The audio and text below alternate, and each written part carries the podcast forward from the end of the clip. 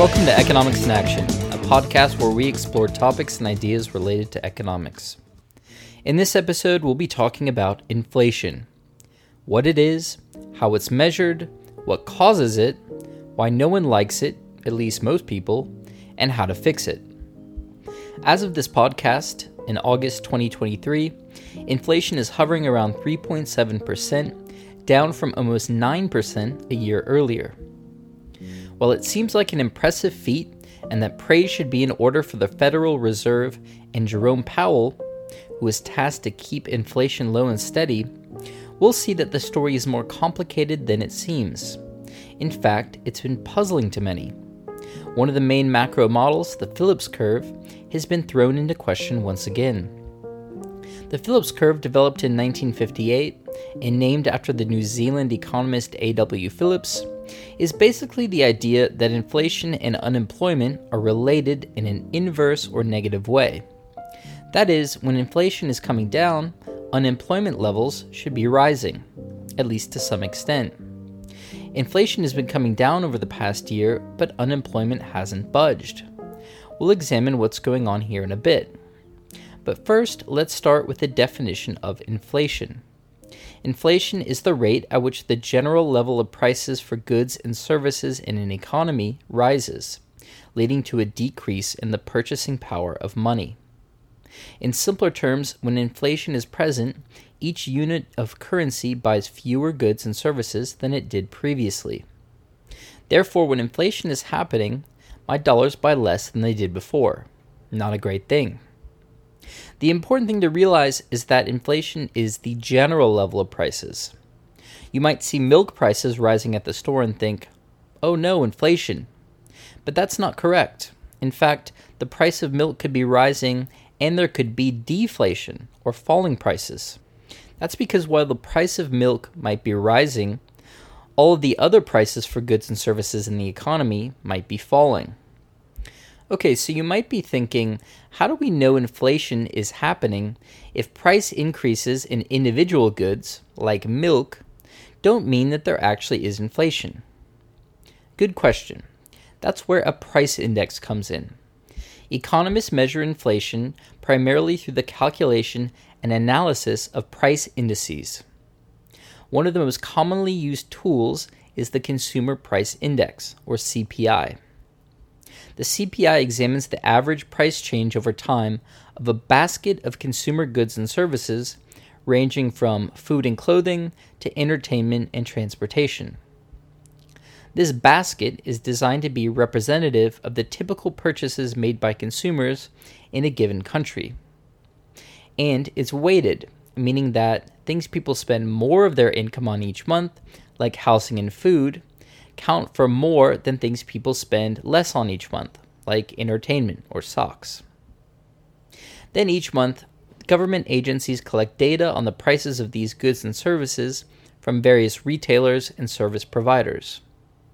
By comparing the current cost of this basket to its cost in a previous period, usually a year prior, economists can compute the rate at which prices have increased, which is expressed as a percentage. In addition to the CPI, there's the Producer Price Index, or PPI, which tracks changes in the selling prices received by domestic producers for their output. The PPI can provide early indications of inflationary pressures in production that might eventually trickle down to consumers. Furthermore, to get a clearer picture of underlying trends, economists sometimes refer to core inflation. This measure strips out volatile components, like food and energy prices, which can experience dramatic short-term price fluctuations. By focusing on core inflation, economists can assess the longer-term, more persistent inflationary trends without the noise of short-lived price spikes or drops. It's also worth noting that while these tools and indices provide valuable insights, measuring inflation isn't an exact science. It involves making judgments about which items to include in the basket, how to weight them, and how to adjust for changes in product quality or the introduction of new goods and services. For example, iPhones get better every year, and their prices generally stay the same. Should this be taken into account? If so, how much should we adjust for these improvements? Nonetheless, by consistently applying these methodologies over time, economists can paint a relatively accurate picture of inflationary trends and their impact on the economy. So, now that we know how to detect when inflation is actually happening, we can try to answer an equally tricky question. What is causing it? There are generally three things that economists attribute to increases in inflation. The first is increases in the money supply. A good way to think about this is that at any one time, there is a certain amount of money floating around in the economy. This could be cash, money in people's bank accounts, money in Venmo or the Cash App. Think of it like a big pie. Now imagine if we suddenly make the pie bigger by adding more slices, but we didn't actually have more real stuff, like cars, houses, or coffees, like the ones we're having, to spend it on. This increase in the amount of money in circulation relative to the stuff we can buy is sometimes referred to as too much money chasing too few goods. When there's more money floating around, but the same amount of goods and services, the value or purchasing power of each unit of money, say $1, can decrease. This is because there's more money chasing after the same number of goods. So where does this extra money actually come from? It comes from the Federal Reserve in the United States, which has the power to create money. More precisely, they increase the amount of what's called base money in the economy by adding money to the reserve accounts of banks. They do this in exchange for short-term treasury bills. We'll talk more about this process in another episode. But the reason that they typically do this is to push down interest rates to stimulate the economy, especially during a downturn. By putting more money out there, they hope that people will spend and invest more, which can help get the economy rolling again. However, there's a catch. If they add too much money for too long and it outpaces the economy's growth or the production of new goods and services, we could end up with sustained higher prices. That's what folks often worry about when they hear about monetary inflation. So in a nutshell, monetary inflation is about increasing the money supply, which can lead to each dollar having less purchasing power and potentially causing general price levels to increase.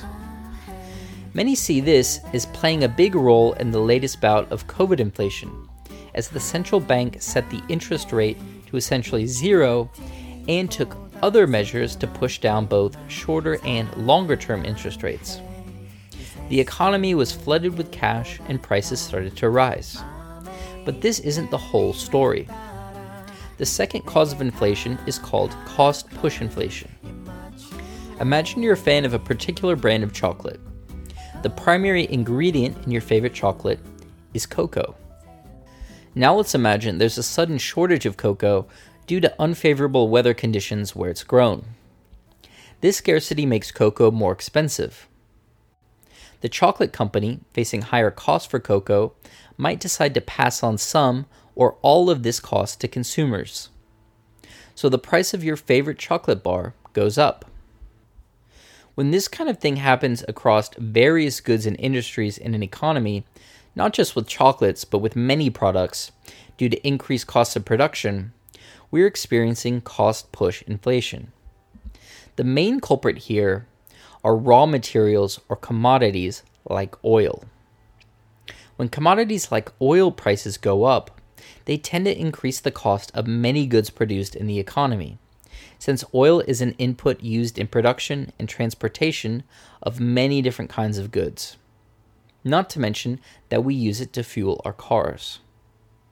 These rising costs could be due to various other reasons too.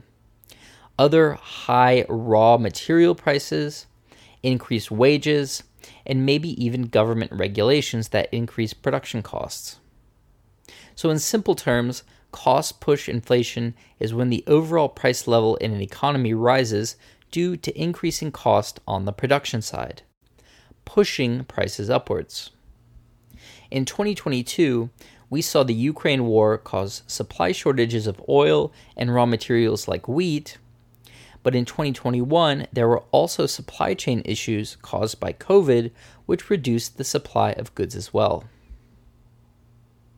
Okay, so now we have monetary inflation, cost push inflation, and lastly, we have demand pull inflation. I think of inflation as always being pushed, but I guess push was taken already, and so economists say pull. Either way, this is where aggregate or total demand for goods and services in the economy rise faster than supply. And it has some overlap with monetary inflation because increases in the supply of money are one of the causes of demand pull inflation. More money drives higher demand for goods and services. But there are other drivers as well. Fiscal stimulus or government spending in the economy can also increase total demand for goods and services. This can include the government spending money on different projects, or it can include tax breaks that keep more money in people's pockets.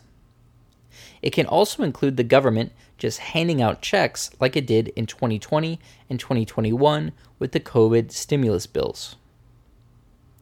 Finally, expectations about inflation play a large role as well.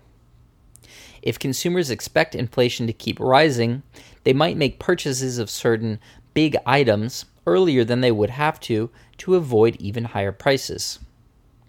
Workers might ask for larger increases in pay to keep up with the higher prices, and this can lead to what's called a wage price spiral, where wage increases lead to companies increasing prices to keep up with wages, and so on and so forth.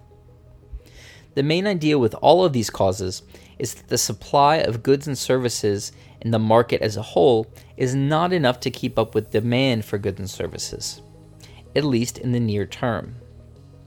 So let's talk about what's bad about inflation. The first and most obvious answer is that prices are going up, and no one likes higher prices. But ask yourself this, what if prices rose 5%, but my salary also rose 5%? Would I be worse off? The answer is, well, it depends. In theory, I shouldn't be worse off. Even though prices have increased, my salary has also increased enough to match it. So I should be breaking even. However, there are two other things to think about. One is my savings. For my money sitting in the bank to be able to buy the same amount of goods and services that I was before, I would need to be getting at least 5% interest on those savings just to keep up with the price increases. And if I don't, then my purchasing power, or the amount of goods that I can buy with my savings, is going down. Another is my salary or my wages. And here it's the same thing. If prices are rising faster than my salary, I'm also losing purchasing power. So this is the main issue with inflation. The second problem, however, is that inflation can be distortionary. That means that it causes uncertainty because it affects different people in different ways. One example of how different consumers are affected by rising prices comes from the fact that inflation depends on the typical basket of goods that you buy. Remember, the CPI has weights for different goods. Housing has the largest weight, roughly 40%. But what if I own my home outright?